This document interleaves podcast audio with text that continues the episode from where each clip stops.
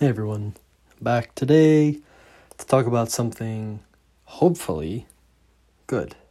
And amidst the situation in which there's just so much bad out in the world, which we're seeing and grappling with, which I think we rightfully should be doing, and we rightfully should be grappling with, trying to make sense of, and also honestly doing our best to actually fight and deal with and embrace. We should embrace the bad. Yet, here in this podcast, I want to talk about something that has to do with good, which ultimately I think in some way has a great deal to do with what we're currently seeing in the world. So, the essential question to this podcast, which I'm really going to try to answer on a number of levels, is what should we do to make people happier in society? I understand this is a massive question. This is a question which we have not been able to deal with well. In fact, perhaps one could say that we ventured further away from happiness as the development of the world has persisted. I'd say over recent years, with the greater flow of ideas throughout the world, more people have been able to achieve greater happiness. Yet, for a large period of history, especially through industrialization and increasing gaps between rich and poor and the development of civilization, the ability to develop societies with a foundation of happiness for all individuals wasn't there. And I think that that base is probably still not there for us. That base is still needing greater development, although I do think that we are starting. And we're making strides, however small they may be. I do believe that we are making progress in this area. But, with all that being said, I want to take the time here in this podcast to really talk through some different strategies that I've thought of, that have come up in my own conversations, and have come up in a number of reflections that I've had in terms of how we can make people happier in society. So number one for me is, we don't know what happiness is, and we're not taught what happiness is. And in order to have a better grasp of happiness, we need to be taught what it is in the first place. I've had a number of conversations with my parents in which they've both told me that, growing up, in school, in their homes, and with their friends, the topic of happiness, what it means to be happy, and what it lives, what it means to live a meaningful and fulfilling life, was never discussed, was never brought up, and it was never the point of emphasis. And when I take a step back and think about that, it makes me question society and what our values are. Everyone says that they want to be happy, they want to live a good life, they want to live a happy life, they want to have contentment. But where is that valued in what we do, how we carry ourselves, what we talk about, what we teach, what we emphasize? And the sheer fact is it's not there. When you look at curriculums in schools, we get math, science, history, literature, grammar, foreign languages, art, music. We get so many of these subjects which are technical and areas of discipline. Yet we don't have any courses or classes or even time in a number of our curricula which are specifically devoted to teaching people about happiness. We don't learn nor hear about what happiness really is. We don't have any conceptions of it. We don't have any discussions of it. And sadly, research on the topic of happiness does not come up in school. And if you do not study psychology, then you will likely not even get it in undergrad. And if you're not studying psychology in graduate school or beyond, you're likely not getting it there either. Unfortunately, with the advent of podcasts and such, this dialogue is increasing in its discussion and how often it's discussed. and then the level of conversation that we're getting. But it is certainly not to the level that we need.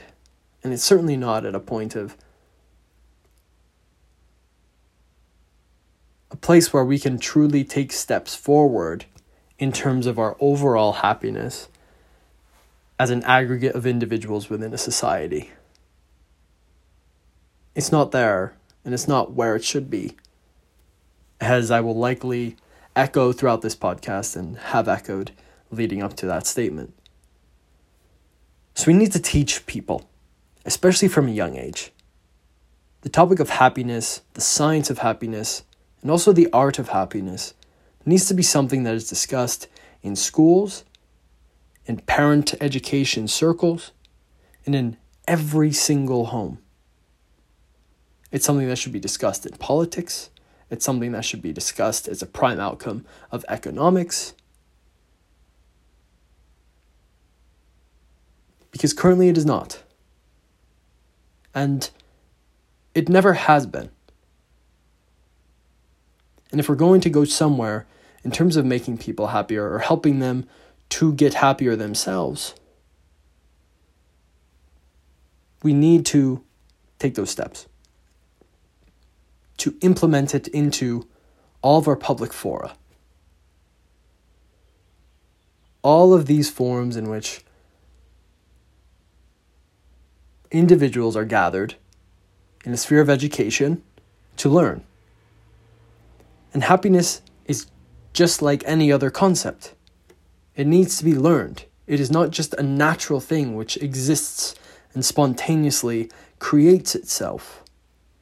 It is something that is built. It is something that we have to work on. Sure, we can have momentary moments of positive emotion. We don't truly understand happiness as a society and as individuals. There are a number of individuals who do understand happiness, who live happy lives, who utilize that understanding of happiness to guide themselves. Yet there are others who do not.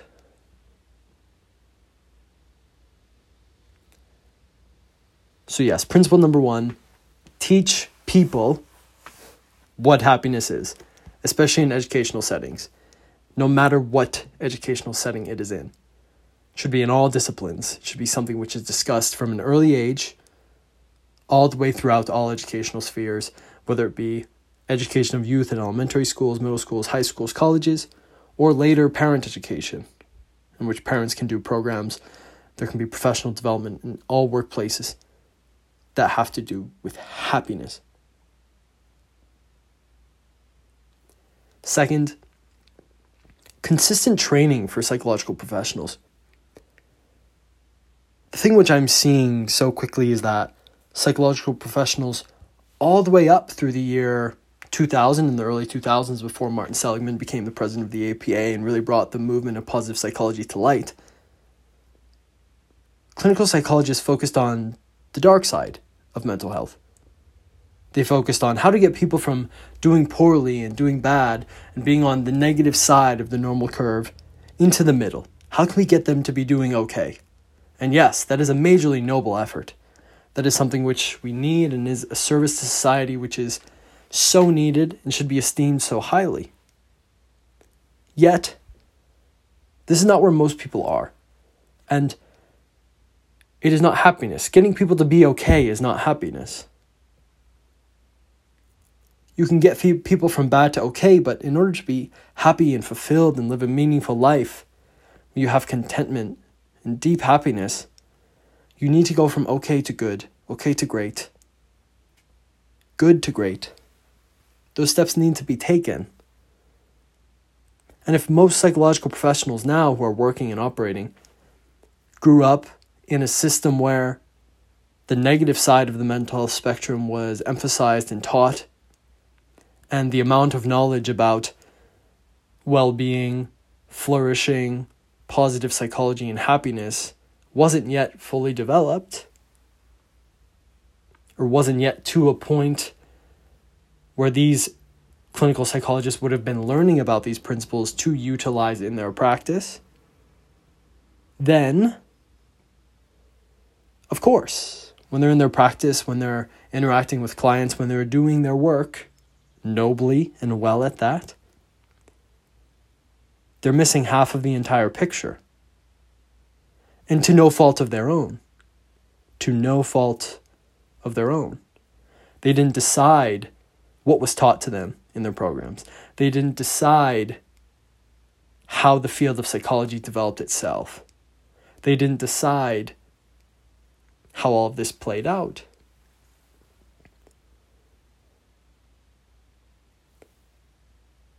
So we need consistent training for psychological professionals who have been trained earlier or in programs where the more clinical, negative side of mental health was discussed and emphasized. For them to gain a better picture of happiness and a better understanding of happiness and strategies to be happy, education of how to help people understand happiness and develop it for themselves. There are plenty of clinical psychologists who do a great job at getting people out of darker places, struggles, psychological phenomena, and diagnoses. That is their specialty. They do a phenomenal job at that. And those roles are needed.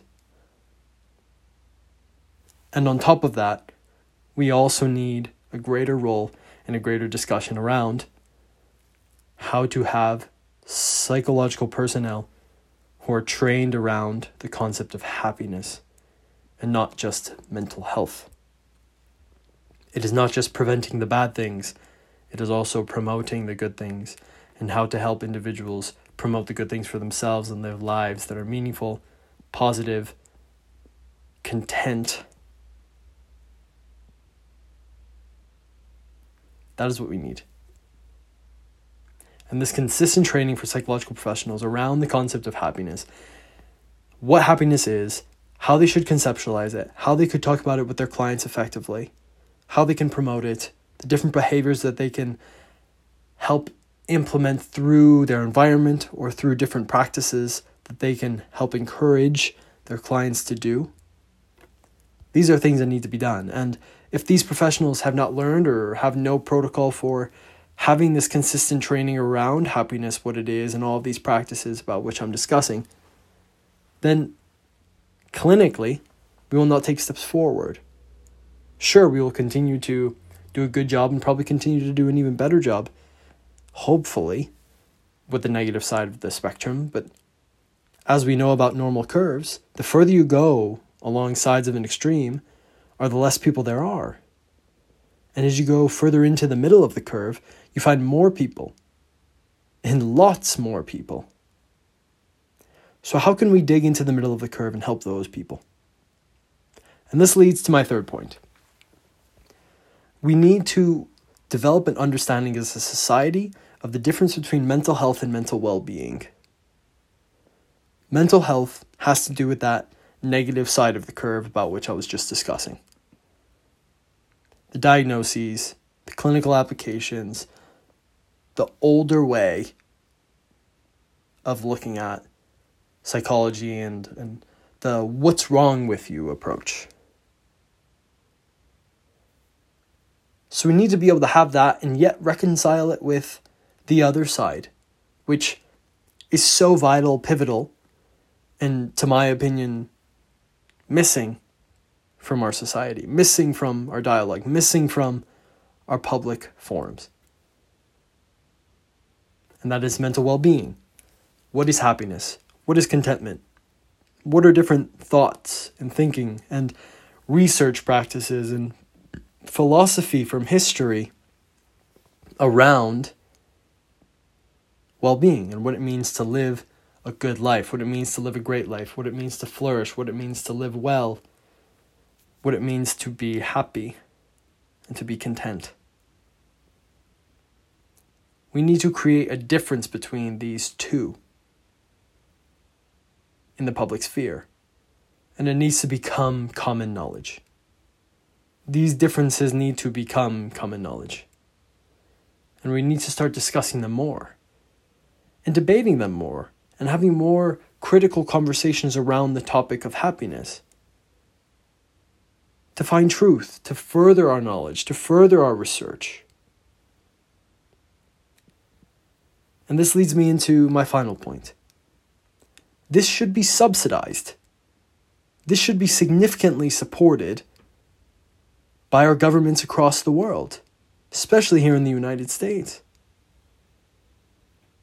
Happiness, how happy, content, and meaningful people find their lives, the amount of fulfillment they have, all of that, research into it, the application of it, the learning of the effectiveness of those applications, trying different program implementations, changing systems, helping individuals who are at greater disadvantages of becoming happier based on the research. All of that, and the increase of our knowledge of that, should be a source of investment. It should be a place into which people want to invest their money, especially the federal government. When you think about what public goods and public services the federal government provides to its people, they have to do with helping them to live better and to put themselves in better places, whether that be physically, mentally, even in the past, oftentimes spiritually. There's now a lack of federal investment into happiness and into developing happiness and contentment within society, into helping individuals from all backgrounds understand what happiness is, understand the concepts of well-being, understand the differences between mental health and mental well-being, understand different philosophies and research in the field of happiness and contentment, and well-being and mental health. The investment, there is a dearth. It does not exist. I don't want to say it does not exist, but it certainly feels like it. When you look in our schools, when you look in our elementary schools, our middle schools, and our high schools, how often is happiness discussed? How often are all of the different factors associated with happiness discussed? Especially in contrast to succeeding academically.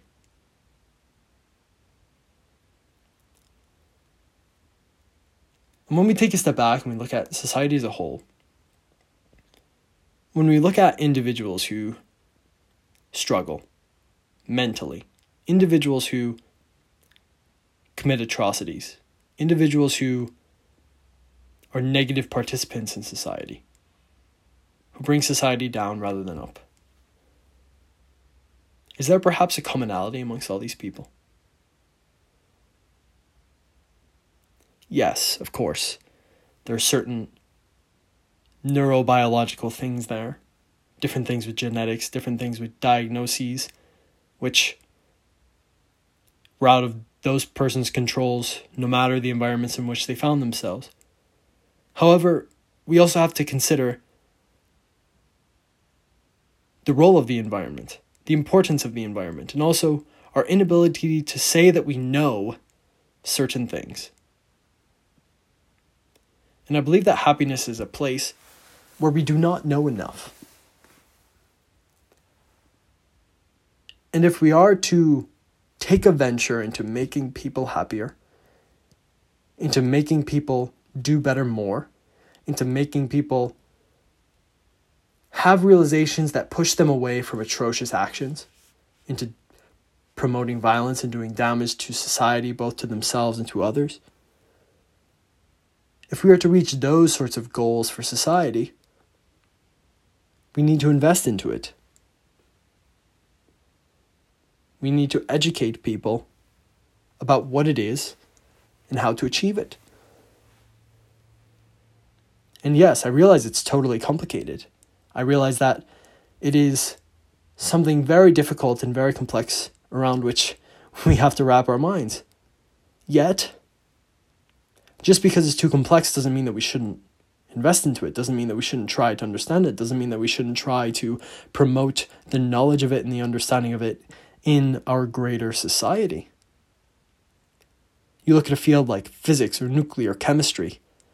These are things that are beyond complicated. These are things which are wildly mind-boggling.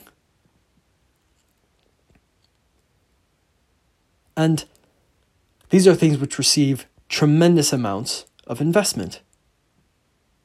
And yes, I understand that the understanding and the discovery of these fields of science can lead to tremendous more amounts of profit for a number of individuals. So therefore it is an investment because you will have a return on it.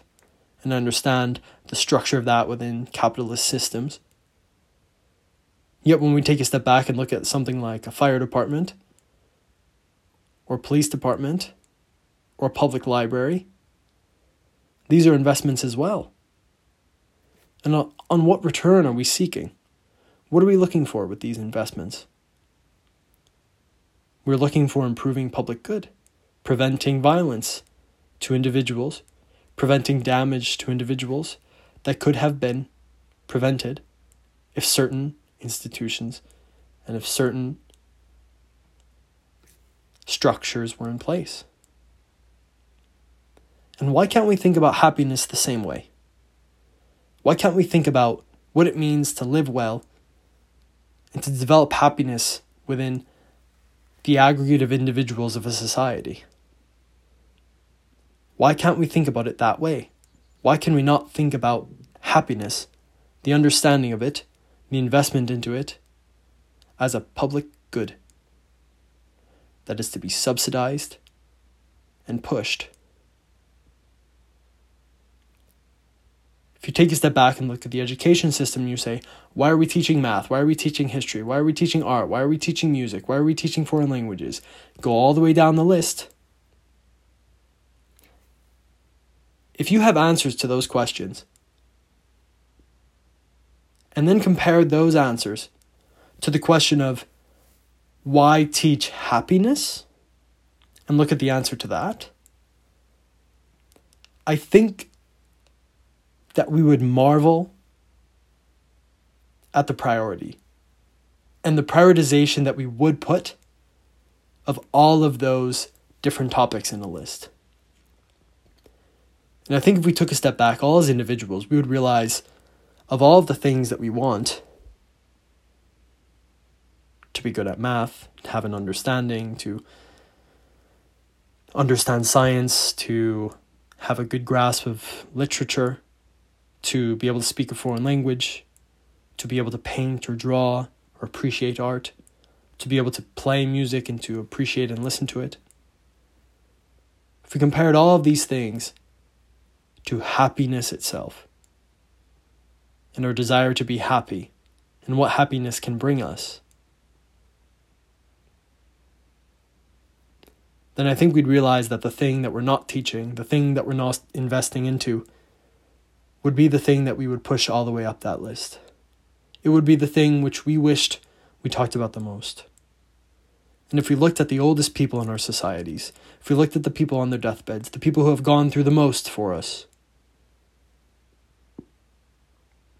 they would all likely say that a topic very high up their list in terms of importance and priority would be happiness. Understanding happiness, understanding the principles behind happiness, understanding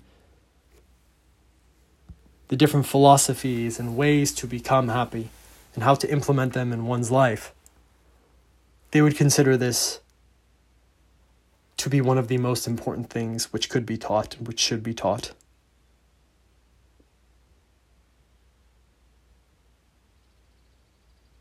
So I'll leave it there.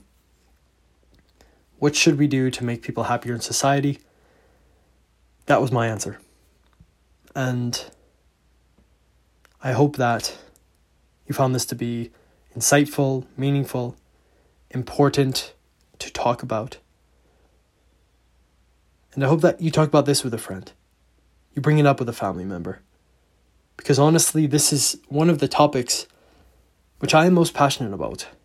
It's something which I come back to over and over and over again in conversations and find myself saying the same things over and over again without seeing any changes in society. And that brings me sadness, and it brings me an unfortunate negative feeling, which I would personally not like to experience. And I think that all of us would agree that we don't want to experience these feelings. We don't want to say, I wish, I wish, I wish, when we get to the end of life, when we could have done something now, when we could have implemented certain things now, when we could have done things to make people happier in society. So talk about it. Start a conversation. Do something. Because we can. We all can. And this is something that can help everyone. Every single one of us. Thanks for tuning in. If you like the podcast, give it a rating, give it a comment on whatever platform you use to listen to podcasts. It would mean the world to me, as always. And I hope that this passionate discourse uh, helped to earn that. As always, much, much love. Please take care of yourself, perhaps someone else. And I'll be back soon. Cheers.